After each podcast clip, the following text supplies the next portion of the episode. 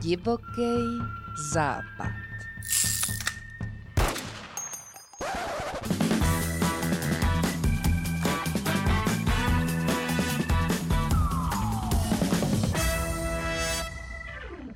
Dnešním díle podcastu Divoký západ vítám Filipa Koritu alias doktora Filipiče. Já jsem se o tobě dočetla, že jsi taky divadelní herec, pedagog, moderátor, lektor, produkční a těch činností je spoustu a taky si vlastně mistr České republiky ve slam poetry. Tak já tě tady u nás vítám. Ahoj. Ahoj, ahoj, moc děkuji za pozvání. Já jsem moc ráda, že jsi přišel a z toho výčtu těch činností, které děláš, jsem určitě spoustu nevyjmenovala. Eh, pojď se nám, eh, Filipe, i představit, řekni něco o sobě a čím se cítíš být nejvíce z toho, co jsem třeba jmenovala, anebo neřekla? Já bych k tomu určitě nic dalšího nepřidával, protože i takhle je toho strašně a mám pocit, že to odpovídá tepu doby, mm-hmm. té potřebě onálepkovat co nejvíc věcí, takže nemůžu tvrdit, že, by, že bych s tím byl plně identifikovaný a možná bych našel nějaký zastřešující termín, tak třeba umělec lomeno kreativec, protože do všech těch fenoménů vstupuje prvek té kreativity. Je to tak, určitě se člověk nemůže jen tak něčím onálepkovat, jak říkáš, a cítí se být vlastně uh, i třeba něčím úplně jiným. A tedy, když jsem zmínila toho pedagoga, tak ty i vyučuješ tedy. No to je jedna z mála, řekl bych, objektivních věcí, protože já jsem to vystudoval. Já hmm. jsem na ZČU v Plzni vystudoval učitelství češtiny a psychologie pro střední školy, ale nemám odvahu to praktikovat naplno za katedrou nebo před ní, takže to využívám jenom v kombinaci se slam poetry a vedu workshopy slamu, kreativity jako takový, soft skills a podobně. Mm-hmm. A co z těch činností tedy děláš nejvíce? Všechno dohromady? Já kdybych dělal jenom jednu věc, tak bych si připadal asi nenaplněný. A zároveň si dovedu představit, že bych buď to brzo vyhořel, anebo by mě to prostě přestalo bavit a já potřebuju, aby mě to bavilo. Tudíž rád přeskakuju od činnosti k činnosti. Mm-hmm. A mhm. zatím mi to systém i zdraví a rodina hlavně dovolujou. To je moc dobře, takže jsi natolik kreativní, že potřebuješ tu různorodost a naplňovat tu duševní stránku tady po těch oblastech, jestli to chápu dobře. Já jestli na to můžu odpovědět skrze nějaký historický kontext, tak já Určitě. s oblibou rád třeba řeším i s dětma na školách v rámci svých přednášek, že já jsem se ve 13 letech rozhodl, že nikdy nechci pracovat v nějakém obvyklém slova smyslu a velmi rychlou analýzou jsem došel k tomu, že chci být umělec, protože jsem si povolání umělce představoval jako něco, co se práce tolik netýká. Teď už vím, že to byla dost hloupá idea, protože práce je prostě všude a pokud člověk není nějak absolutně privilegovaný, tak se té práci nevyhne. A i to umění a kultura jsou práce. Ale pořád je mi to asi příjemnější než nějaký drill a něco, monotónního. A myslím si, že ten prvek té kreativity v tom zastoupený právě vytváří tu barevnost. Mm-hmm. A ty si říkal, že ti to i rodina umožňuje. Prozrať něco o sobě, o své rodině. Já mám ženu, která teda není moje žena. Nejsme svoji, což mi sem tam připomene, takže to hodlám řešit v brzké Teď to bylo závazný, ten pohled. Ano, ano, ano. Já to ale potřebuju, jo, vytvářet si na sebe nějaký vnější byče, takže teď, když jsem to vypustil do éteru, tak jednou bude svatba. Tudíž já mám ženu a společně máme syna. Tudíž se ze mě stalo něco, co jsem nikdy nečekal, že se ze mě stane a to spořádaný otec a partner v rodině. Tak to je moc hezké. A vy, ty žiješ v Plzni, ale pocházíš ze Sokolova, je to tak? Já teda s oblibou říkám, že nejvíc žiju v autě a ve vlaku, protože ta moje práce právě je velmi mobilní, což velmi překvapivě je kontrastní k mý povaze, protože já jsem takový pecival a jsem hodně pohodlný a vyrazit z bytu je pro mě překročení komfortní zóny ale žiju teda mezi Plzní a Sokolovem, protože tam mám nejvíc těch svých pracovních zakázek, ale třeba teďka na sobě mám tričko doufám, že tady můžu propagovat věci. Můžeš. Eh, svýho milovaného literárního festivalu Inverze, který probíhá v Ostravě vždycky na přelomu srpna a září a tam trávím celý týden i s rodinou, takže to je hezký, že já můžu vozit sebou. Tudíž zatím mám pocit, že ten můj domov je v pohybu. Těžko říct, jestli to budu moc dělat i za deset let, až mý dítě bude chodit do školy a podobně. Ale zatím je to takhle. Mm-hmm. Co ti nejvíc pomohlo v překračování té komfortní zóny? Protože to je dneska takový i termín, kdy spoustu lidí s tím bojuje a překročit vlastní nějakou komfortní zónu a ty se do ní dostáváš tedy poměrně často opakovaně, protože vzhledem přesně, jak jsi říkal, ke svému povolání nebo náplni, a tak cestuješ velmi často a do různých koutů nejen České republiky. Tak co bys třeba poradil těm, co takhle překračují tu komfortní zónu, co tobě v tom pomáhá? No, hodně mi v tom pomáhají peníze, protože kdybych tu komfortní zónu nepřekračoval, tak by celá moje rodina neměla co jíst a zatím věda nepřišla s nějakým řešením, který by neobsahovalo jídlo. Tudíž tohle je jeden z těch motivátorů, protože zároveň, jak už jsem říkal, já si nedovedu představit, že bych třeba pracoval jenom na jednom místě a tam bych docházel a měl bych nějakou šichtu od 9 do 5 takže tohle je ten motiv. Zároveň on ten pohyb po té republice, nebo pohyb obecně, mi připadá jako stimulant pro tu kreativitu. Ono se třeba velmi často i radí, aby člověk měnil cestu domů, jo? aby se z toho ano. bodu A do bodu B dopravoval různýma způsobama a oklikama a kličkama, aby to nějak probouzelo ty nápady. Takže já k tomu přistupuju i takhle. A já v tom vlaku třeba, já z toho mám vlastně kancelář. Já jsem mm. asi nejvíc svých eh, knížek, textů a podobně stvořil ve vlaku. Tudíž asi si možná člověk na tom překračování komfortní zóny musí najít něco pozitivního. Něco, co mu pomáhá to vydržet. A zároveň vlivem všech těch mentálních a životních koučů mi přijde ten termín komfortní zóna jako trošičku sprofanovaný a degradovaný, jak už to tak bývá, když se něco hmm. omílá hodně často. Ale zároveň teda ono s tou komfortní zónou, protože těch zón je samozřejmě hrozně moc. Já to v hlavě vidím jako nějaký Vénovy diagramy a podobně, že my máme nějakou tu svoji pohodlnou zónu, ve které je nám dobře, ale vůbec se nerozvíjíme a musíme překročit tu hranici, aby jsme se dostali za ten komfort. Jenže když jde člověk hrozně daleko, tak se potom dostává do takzvané zóny paniky mm-hmm. a to už je k ničemu. Tam se člověk nic nenaučí a je jenom paralizovaný. Tudíž to, já, když třeba jedu ze západu do Ostravy, tak je to pro mě jakási hranice, jakýsi limit, kde se ještě zvládnu něco naučit, ale kdybych měl třeba jen tak z ničeho nic vyrazit odtud do Pákistánu, tak by mě to asi paralizovalo a bylo by mi to naprosto k ničemu. Takže nechci dostávat zakázky z Pákistánu. Tomu rozumím. Filipe, a co bys řekl, že odstartovalo tu tvoji uměleckou, dejme tomu kariéru, nebo tu dráhu, na kterou jsi se vydal? Co bylo tím prvopočátkem? Myslím si, že to byl můj táta a to, že mi dokázal vytvořit velmi pozitivní vztah k hudbě že jsem byl od malička obklopovaný hudbou a už v nějakých čtyřech, pěti letech jsem jeho a jeho kámoše otravoval s tím, že chci mít kapelu. Takže to v mý hlavě bylo daný jako takový vykřičník, jednou musíš mít kapelu. A mm. stačilo si počkat asi 13 let a pak jsme ji na Sokolovském gymnáziu s mýma kamarádama ze školy založili.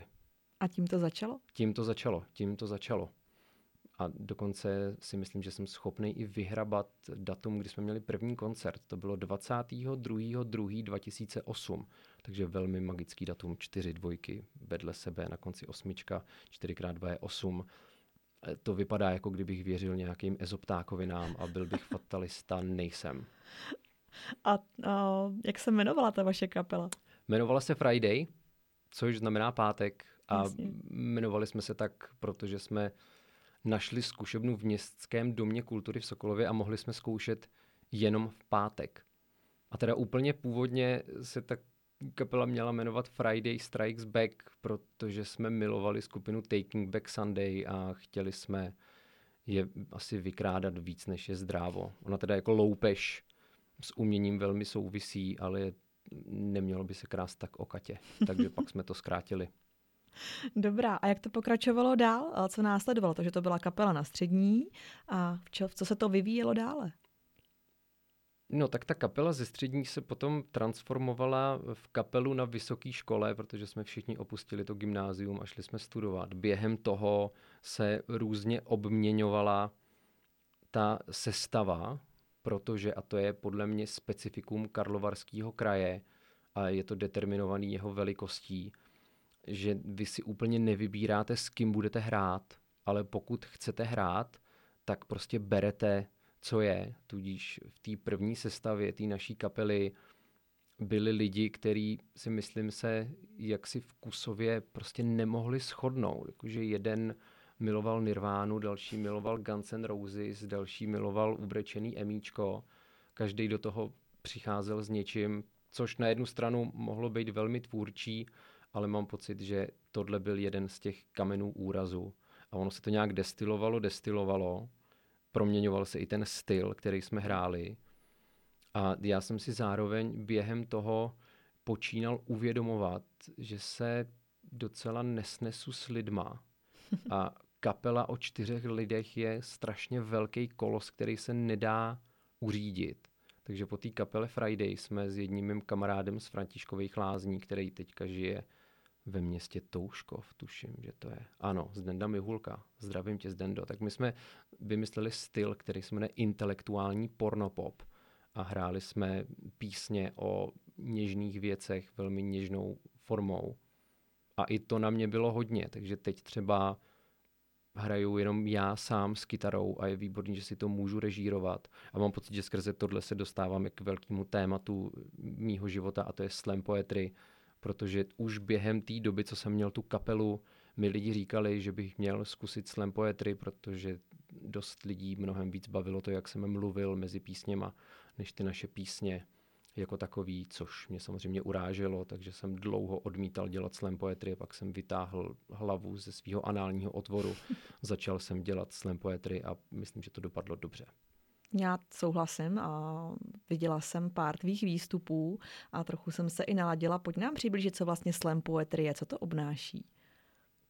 No, co to slam poetry je, na to hledáme odpověď už strašně dlouho, takže se to v podstatě rovná problematice definice Boha, protože se na tom nikdo neschodne. Když třeba řekneme, že je to soutěž v recitaci básniček, tak to zní naprosto příšerně. Když řekneme, že to je žánr performativní poezie, tak to zní ještě hůř. Ale na čem se shodeme, tak to jsou pravidla, protože ona je to soutěž. Mm-hmm. A člověk musí výjít na to pódium a musí mít vlastní text. Měl by se vejít do tří minut, protože ono se v tom dělá i mistrovství, což je pro někoho překvapivý, ale ono existuje i mistrovství republiky ve válení sudů, takže proč ne v říkání básniček. A nesmíme používat žádný kostýmy a rekvizity, tudíž je to takový moment veřejný samoty. Člověk mm-hmm. je na tom pódiu sám se sebou a s těma lidma, který ho hodnotí, což může být pro někoho náročný. Když řekne nějaký třeba hluboce niterný text a někdo mu pak dá dvojku. Ale to jsou taky ty krásné momenty nějakého štěpení. Mm-hmm. A ty sám se ve slam poetry hodně angažuješ, ať už tím, že vystupuješ, ale ty ho i organizuješ. Ano, ano. A zároveň ty večery moderuju. Takže kumuluju funkce, což mi připadá v tomhle žánru v pořádku. V politice už tolik ne, ale tady by to stejně, ono by to potom třeba neprobíhalo prostě. Mm, ty se snažíš združovat i ten kolektiv těch slam poetristů. Zaznamenala jsem pojem Filipičova armáda. Je to stále aktuální? To, to už jako to se nezmění, prostě to nezmizí. Jako Filipičova armáda jednou vznikla a bude muset přiletět meteorit nebo něco takového, aby se to rozmetalo. A jak je na tom současné době a vlastně co to obnáší, tahle ta armáda? Tak Filipičova armáda je jenom drobný segment té slemové scény a souvisí to s tím, že jsme ten termín začali používat pro označení těch lidí, který já jsem nechci říct donutil, ale někoho jsem asi nutil, aby s tím slemem začal, ale je to plný happy endů. Třeba můj švagr Tukan, který je podle mě jeden z nejpopulárnějších českých slamerů historie, tak kdybych mu neřekl dneska večer budeš vystupovat, tak by možná nikdy nevystupoval. A myslím si, že on byl v podstatě ten začátek Filipičovy armády. Kolik máte členů dneska? Já jsem to nikdy nepočítal, ale je to v řádu desítek. Mm-hmm. Já pořádám i akce pro nováčky, který říkám Slam Poetry Kindergarten a tam se vždycky sejde třeba pět až deset lidí a najednou jsou všichni členy Filipičovy armády, ať už chtějí nebo ne. Co bys poradil někomu, kdo by třeba se slam poetry chtěl začít, má doma nějaký texty a teď prostě neví, jestli je to dost dobrý, tak uh, co má pro to udělat, aby to třeba vyzkoušela, nebál se? Ono to bude vypadat, že se možná vykrucuju z té odpovědi, ale ono je to totiž strašně jednoduchý, prostě začněte. Tak, protože pokud se třeba někdo chce naučit na kytaru, tak může sledovat tutoriály, může koukat na videa, může poslouchat svý oblíbený kapely, ale dokud si nepořídí kytaru a nezačne na ní hrát, tak nebude hrát na kytaru a se slemem je to úplně hmm. stejný. A jak už jsem říkal, je tady třeba ta Slam Poetry Kindergarten, ale po celé republice je strašně moc akcí pro nováčky. V Praze se dělá takzvaný cross slam, v Olomouci je slamastika a na mnoha akcích existuje institut takzvaného černého koně, takže mm-hmm. člověk se může ozvat a třeba viděl jsem, že je tady akce, nemohl bych tam vystoupit a málo kdy někomu řekneme ne. A co tady v Karlovarském kraji, protože teď nás hlavně budou poslouchat a dívat se na nás posluchači, diváci Karlovarského kraje, tak kde tady a se můžou vlastně na koho obrátit? Na tohle já odpovím hodně ze široka jo, a budu odkazovat i na epizody Divokého západu, protože já jsem pravidelný posluchač. A Míra Balatka, senátor za Sokolov, už tady zmiňoval, že Karlovarský kraj je naprostá doména českého slemu, protože já už jsem zmiňoval toho Tukana, svého švagra, ale pak jsou tady takový borci jako Vašek z Aše, Kravál 1, 2, 3, 4, 5, 6, Mateus, Siegfried, hmm. Večerka, to jsou všechno lidi, kteří pochází z Karlovarského kraje. A byť je Karlovarský kraj nejmenší ze všech krajů, tak co se týče slam poetry, tak je největší. Takže to je takový Švýcarsko třeba mm-hmm. českého slemu. A děje se to tady často i s podporou kraje, za což strašně děkuju, protože Karlovarský kraj má mnoho dobrých úředníků a úřednic. Veronika Vodičková, Renča Drožová, všechny je zdravím, všem mhm. jim děkuju. Takže je tady ta synergie, mm-hmm. díky který to může fungovat. Ta správná tvůrčí skupina. Pro ten... Al, al, Aleny Poledňákové. Mm-hmm. A, kde, a kde nejčastěji se tady v Karlovarském kraji Slam Poetry večer pořádá? No díky tomu, že pocházím ze Sokolova a mám tam mnoho vazeb, tak nejčastěji se to děje tam. Mm-hmm. A většinou to děláme v music klubu Alfa. Asi bych rovnou mohl pozvat lidi Pozvej, na 16.11. On je to čtvrtek, ale den na to je svátek, takže může být velká párty a ráno nevstáváme. A bude to kvalifikace na to mistrovství republiky právě, který proběhne hned 18. Takže Sokolovská kvalifikace bude poslední mm-hmm. ze všech těch kvalifikací. A už je tam plno. Jo? Ono je asi 12 kvalifikací po celé republice a ta Sokolovská byla plná jako první. Tam už se prostě nikdo nemůže přihlásit maximálně jako náhradník. Bude tam mm. 15 lidí, bude to s tím limitem a lidi budou moct rozhodnout, koho pošlou do toho finále. A zároveň třeba teďka na konci září, a tahle epizoda vyjde ještě před koncem září, že jo, 24. nebo tak, tak na konci září s Kraválem, mým kamarádem, pořádáme festival Periferie literární a jeho vrcholem bude v knihovně v Lokti mistrovství Karlovarského kraje ve slam poetry. Takže mm-hmm. i mhm. knihovna Loket je jedno z těch míst, kde pravidelně ty akce pořádáme. A pak třeba Drahomíra v Karlových Varech. V Chebu děláme vždycky na konci roku spolu s Liborem Duškem a Západočeským divadlem velkou benefiční akci pro hospic svatého Jiří. Teďka je to naplánované asi na 26.12. Děláme to v tom velkém sále divadelním, protože mm-hmm. SLEM je z poloviny divadelní disciplína, takže jsme tam v tom, na tom krásném jevišti, když i všude prostě, i v Nejtku jsme byli a v Královském pořičí. To je skvělý, tak to vypadá jako nabitý podzim a zima. A minimálně co se slam poetry tady u nás v Karlovarském kraji týče. A tebe taky uslyšíme a v Sokolově v Alfě, taky ještě se kvalifikuješ na mistrovství České republiky. Já jsem tam byl teďka šestkrát za sebou a vyhrát se mi podařilo jenom jednou, takže já už jsem unavený a teďka si dám pauzu a budu to finále moderovat. A budu moderovat i tu kvalifikaci, mm-hmm. ale vystupovat nebudu. Ale jinak vystupuješ. Jinak vystupuju. Co ty a tvoření v rámci slam poetry? A já jsem četla nějaké rozhovory, a co tě vždycky tak jako políbí, a jaká můza k tomu tvoření, že někdy je to vlastně buď z nějakého reálného zážitku, který se ti stane, anebo někdy na nějaké téma přímo konkrétní začneš tvořit. A, tak co je pro tebe třeba lepší, jestli je ten reálný zážitek, anebo nějaké to dané téma a kde vlastně bereš i ty nápady? K tomu mě napadá strašně moc věcí, tak já se to pokusím nějak komprimovat, aby to zároveň i pro posluchače bylo stimulující a inspirativní. Za prvé, já jsem dlouhou dobu žil jako prase a šel jsem naproti negativním zážitkům. Jo? Já jsem se sám a zcela dobrovolně asi vystavoval nepříjemnostem, abych měl tu inspiraci, protože jsem si myslel, že to takhle funguje. Jo? Ono se tomu snad i v umělecké teorii říká v souvislosti s démonama nebo netvorama, prostě umělečtí démoni. Že mnohdy glorifikujeme ty umělce, který žili jako prasata, ale tvořili to dobrý umění a tak se tam vytváří jakási kauzalita mezi tím, jako aby stvořil dobrý umění, musí žít jako prase, ale taky proto hodně z nich umřelo v mladém věku, což já nechci. Já mm-hmm. chci žít dlouho a to už budu používat po několikátý dneska. Já jsem prostě potom vytáhl bohu dík hlavu ze své rektální oblasti. Uvědomil jsem si, že to je neudržitelný.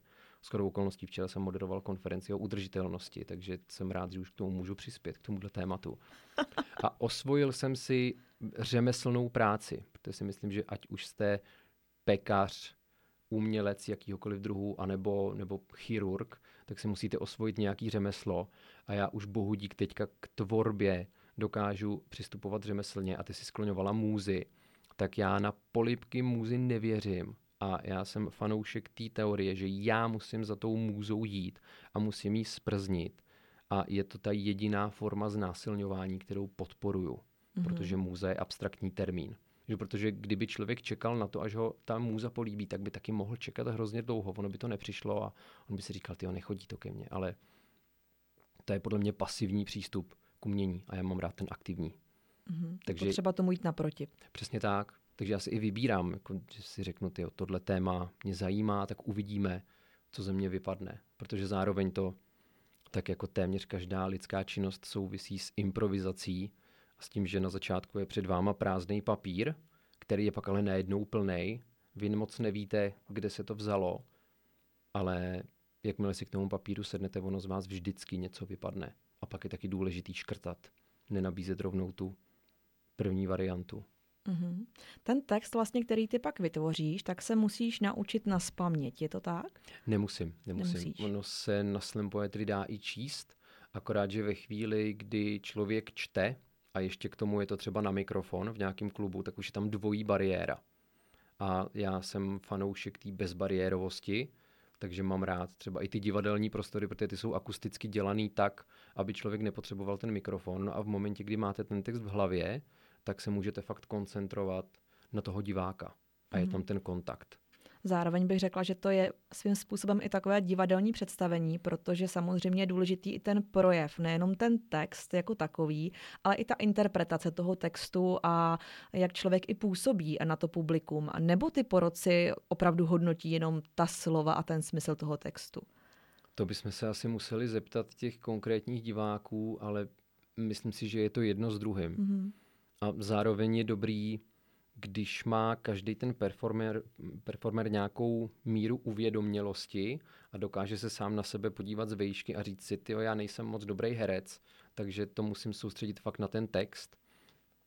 A nebo někdo třeba ty výrazové prostředky má a tak to propojuje a pracuje s tím. On existuje termín, říká se tomu parajazyk nebo paralingvistika a tam spadá melodie, intonace, to, jak nahlas mluvíme a je dobrý přemýšlet nad tím i takhle, co každý ten text potřebuje, protože každý text je jiný. Mm-hmm. Dá se ve slam poetry i improvizovat? Dá a dokonce v Čechách vznikl mýtus, že slam poetry rovná se improvizace, takže já jsem rád, že si sem tohle téma přinesla a já můžu světu opětovně sdělit, že slam poetry se nerovná improvizace. Ale je to, je to možnost, je to legitimní. Mm, protože pak by to mohlo spíš o, být něco i jako stand-up, že jo? A ten je zase jako rozlišný trošku. Je to taky hra se slovy, ale už to zase funguje trošku jinak. Mně stand-up ze všech těch disciplín mluveného slova připadá asi nejtěžší, protože slemer nemusí nutně lidi rozesmát. Mm-hmm. Jo, že ta škála témat a možností je nepřeberná a jde spíš o to předávat různý druhy emocí ale v tom stand-upu tam je to prostě determinovaný a definovaný skrze ten humor a pokud má stand-up komik vystoupení třeba na tři minuty a během toho se nikdo nezasměje, tak je to špatně a můžeme si objektivně říct, že ten stand-up komik selhal. Je to tak, tam už očekáváme, že nás bude ten komik bavit a jdeme už tam s tím očekáváním. Takže když já půjdu jako divák na slam poetry, a, tak a, bych tohle úplně prvotně čekat neměla, ale měla bych vlastně očekávat nějakou hru slov, a, a nějakou emoci, která by z toho na mě měla přejít. Tak, tak mělo by asi dojít k nějakému pohnutí mm-hmm. a to ať už nějakým tím humorným anebo nehumorným směrem. Ono se teda často říká slemu rýmovaný stand-up, ale to se, ří, to se týká jenom některé části, některé části toho publika, ale zároveň jsem občas nešťastný, když je někdo programově proti tomu humoru, a snaží se to nějakým způsobem bagatelizovat, očerňovat a podobně, protože humor má v našich životech nezastupitelnou funkci a díky humoru si jako reálně zlepšujeme život, protože když se spolu zasmějeme, tak se nám vyplavuje strašně moc hormonů, jako dopamin, oxytocin a dělá nám to prostě dobře. Takže jako mnohdy to není o tom, že ten slemer tam jde prvoplánově být humornej. Je nějaké téma ve slam poetry, které by si chtěl zpracovat, ale ještě se ti to nepodařilo, jako dumáš nad tím a říkáš si, sakra, o tom já bych chtěl mluvit, ale nepřišla ještě ta chvíle? Mě asi možná víc než témata zajímá ta forma a koncepce. Mm. A mhm. já, když se zamýšlím sám nad sebou v rámci slemu a porovnávám se třeba s jinýma slemerama, a přemýšlím nad tím, který slemery mám rád, tak já zjišťuju, že ze všeho nejradši mám ty, které jsou absurdní a bizarní a je to nepochopitelný. A já sám jsem asi příliš logický a narrativní a tohle je něco, co bych chtěl změnit. Takže já bych chtěl být čím dál tím víc divnej. Což mi shodou okolností připomíná jednu moji bývalou známou, teď kamarádku doufám, z Mariánských lázní, která mi kdysi řekla, že jsem příjemně zvláštní, tak eh, musím tu svoji příjemnou zvláštnost víc dávat do toho slemu. Mm-hmm. Já jsem mhm. tady dneska se zavázal k mnoha věcem. Tyjo. To teda, to máme svatbu. která bude příjemně zvláštní. S příjemně zvláštním Filipem. Ano.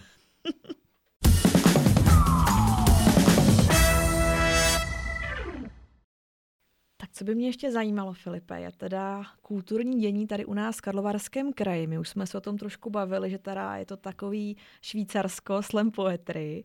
A krom toho, jak ty vnímáš tady kulturní dění celkově v Karlovarském kraji? Ona kultura, že jo, je zrcadlením člověka a zároveň to funguje obousměrně a kultura potom kultivuje člověka, takže je to takový zajímavý, začarovaný kruh.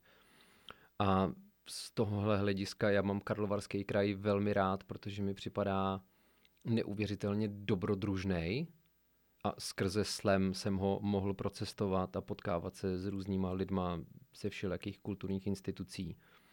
A já často jezdím do té Ostravy a Moravskoslezského kraje a oni tam říkají, že ten jejich kraj je takový razovitý, tak to asi platí o úplně každém kraji, ale ten karlovarský mi připadá fakt specifičtější než jiný kraje. Nechci teďka hanit jiný kraje, takže nebudu konkrétní, ale některý mi připadají takový plochý a bezbarvý, ale ten karlovarský je pestrobarevný a člověk si to tady musí zasloužit. Je to taková džungle a divočina. A to je na tom dobrý. Je to plný výzev. To je, to je zajímavá myšlenka, je, je to pravda, je to hezky jsi to popsal. A vlastně tu, a to seskupení tady, jaké je v podstatě, že to je džungle, že se o to člověk tady musí porvat, nemáme to vždycky úplně jednoduché.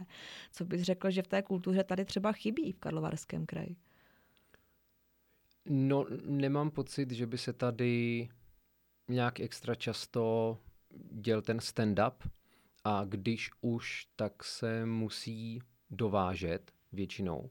Já jsem zatím zaregistroval jenom jednu autorskou stand-upovou akci v kraji, ale zároveň je dost možný, že to prostě nevím, protože i když jsem tady už několikrát řekl, že je ten kraj malý, tak je dost velký na to, aby se v něm člověk ztratil a dost velký na to, aby člověk neměl přehled o všem, co se děje. Takže aspoň tady teďka vyvracíme mýtus, že se v Karlovarském kraji nic neděje. Děje se tady toho strašně moc, jenom o tom třeba není tolik informováno. Ale to je taky jedna z ambic, kterou mám, že tady ten stand-up rozjedeme. A zároveň nevím o tom, že by tady byla nějaká improvizační skupina. Já mám hodně kamarádů mezi improvizátorama, kteří se věnují i těm improligám a podobně, což je taky v podstatě soutěžní formát improvizace. Mm.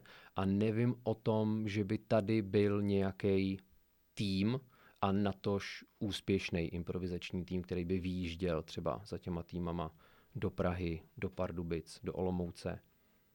V tom je, ten, v tom je třeba ten východ republiky mi přijde asi pokročilejší. Pokročilejší, tak chtěl jsem říct lepší, ale lepší, to je pokročilejší. Slovo. Ano, tak, takže to taková um, díra na trhu, by se dalo říct, nebo příležitost uh, pro nějaké improvizátory popřemýšlet nad tím, že by se něco takového tady dalo uskutečnit. Rozhodně. A ono tady pár těch pokusů bylo, ale mám pocit, že netrvali kdo ví jak dlouho. Odbočím trošku na jinou linku a to je na spisovatelskou. Ty jsi básník a vydal si i nějaké knihy básní. A máš teď něco v šuplíku?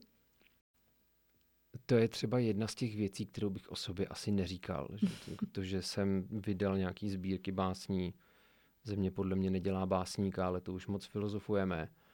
Rozhodně je mi bližší forma prózy, a já jsem třeba napsal prozaickou knížku Dospívání v Sokolově, pojmenoval jsem to Falconov Callin s odkazem na skupinu The Clash a jejich London Callin, anebo Falco, ten vydal zase Vienna Callin.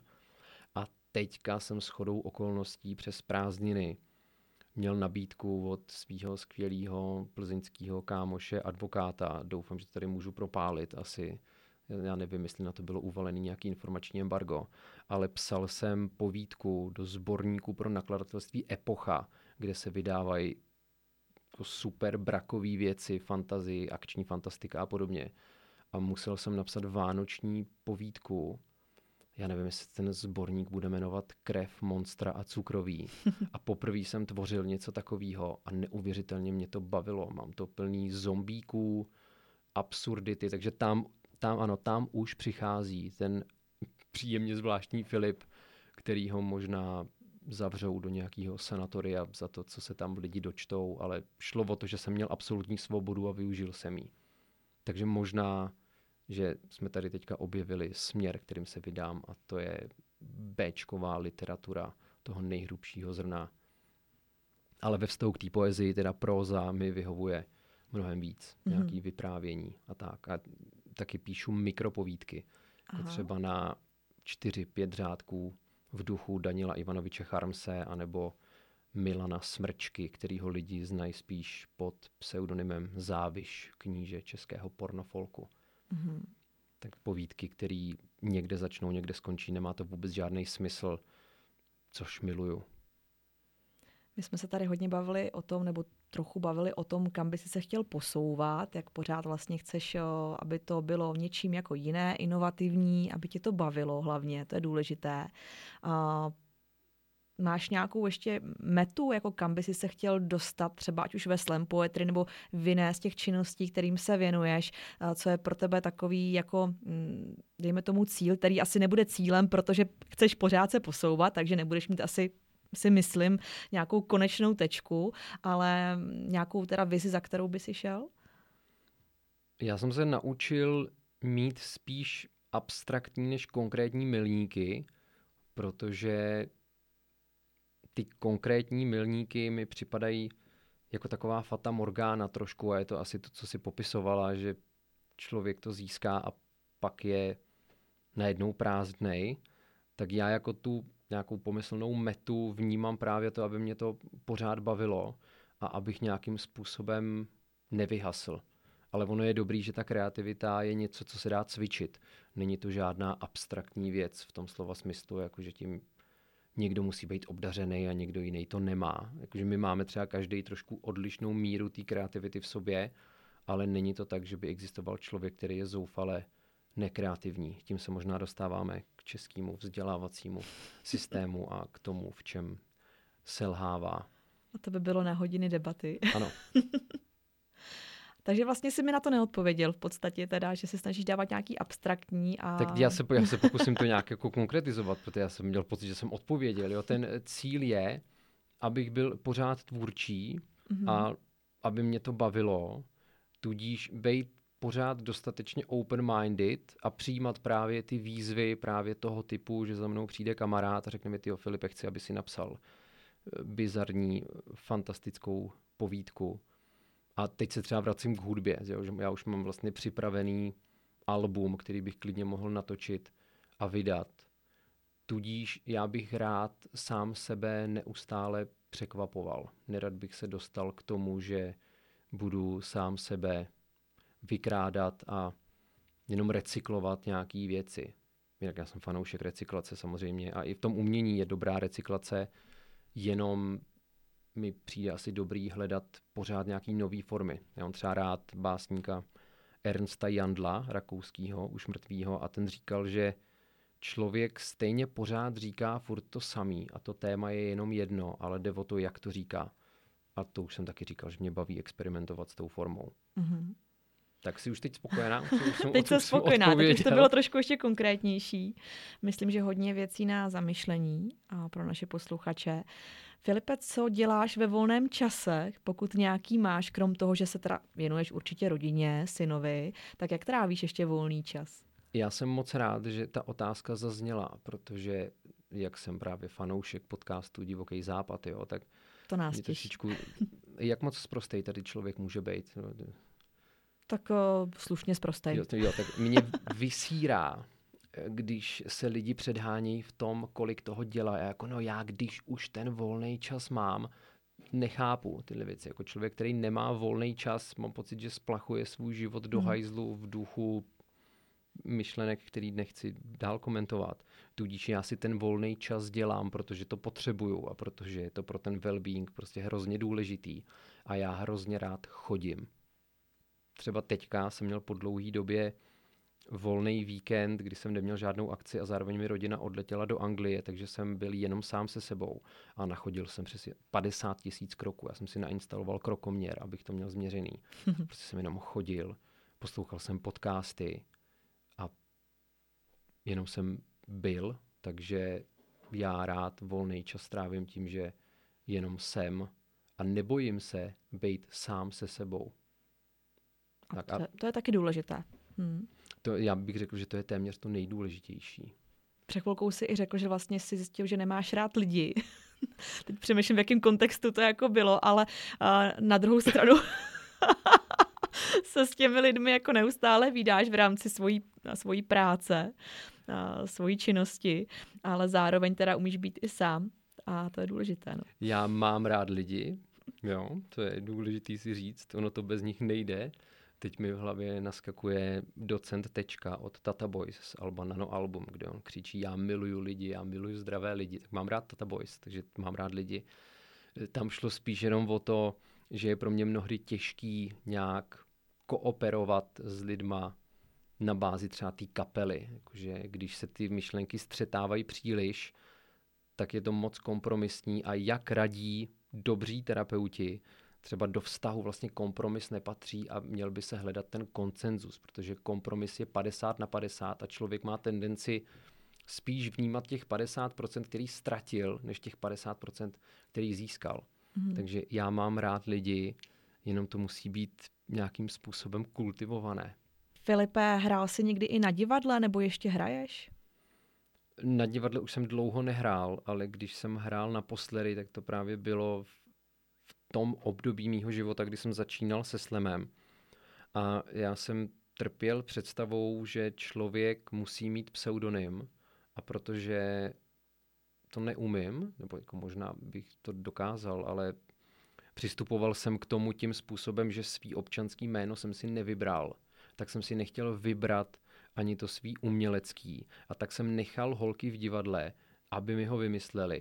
A já jsem na tom divadle v té poslední hře, kde jsem hrál, hrál doktora a zároveň jsem se těm svým kolegyním svěřil, že mi jedna moje bývalá tchýně říkala Filipiči a tak to spojili a najednou byl na světě doktor Filipič. Ale aby to nemělo tolik těch, jak já říkám, vaginálních konotací, tak jsme to pitch změnili na pitch, protože v angličtině má slovo pitch strašně moc významu. Takže v tom je ta básnická mnohovýznamovost, polysémie. Takže doktor Filipič je vlastně divadelní pseudonym, tudíž divadlo už dlouho nedělám, ale nosím si ho v sobě. A chtěl bys ještě hrát? Já teď spíš uvažuji tím způsobem, kterou činnost škrtnout, protože už na začátku si toho vyjmenovala strašně moc. A já, tak jako mnoho lidí, trpím tím pocitem, kterýmu se říká FOMO, Fear of Missing Out, jo, že mám strach, že mi něco uteče, ale ono by se to FOMO mělo transformovat v to, nevím, se to říká JOMO nebo JOMO, jako Joy of Missing Out, jako radost mm-hmm. z toho, že člověku něco uniká.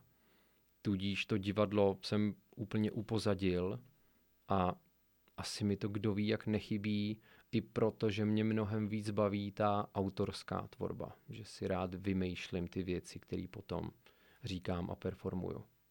Ještě mě napadla jedna věc. Tebe si vlastně, jsem na těch obovkách četla, můžou lidi uh, objednat nebo uh, zavolat, že, že, že by chtěli, aby si někdy něco moderoval nebo přednášel.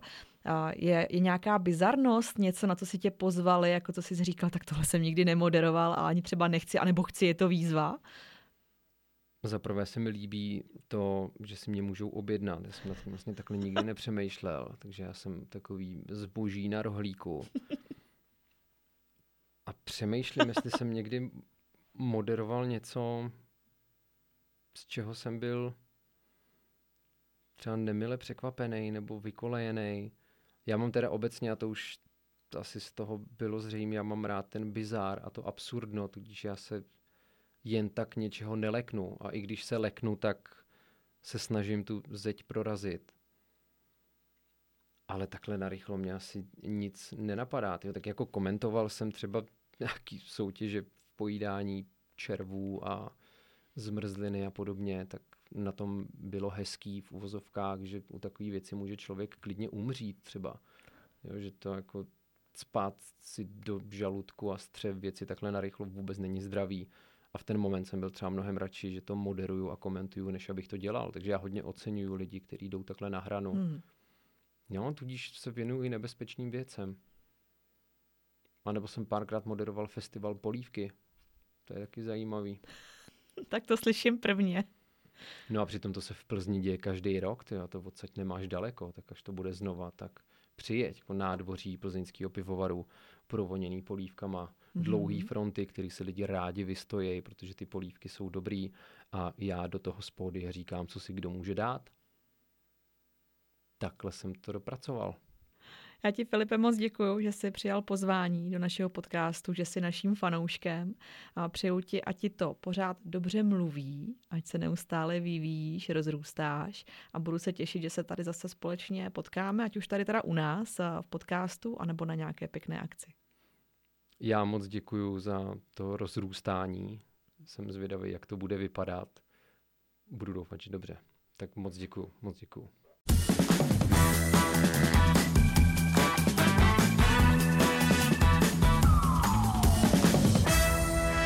Divoký západ.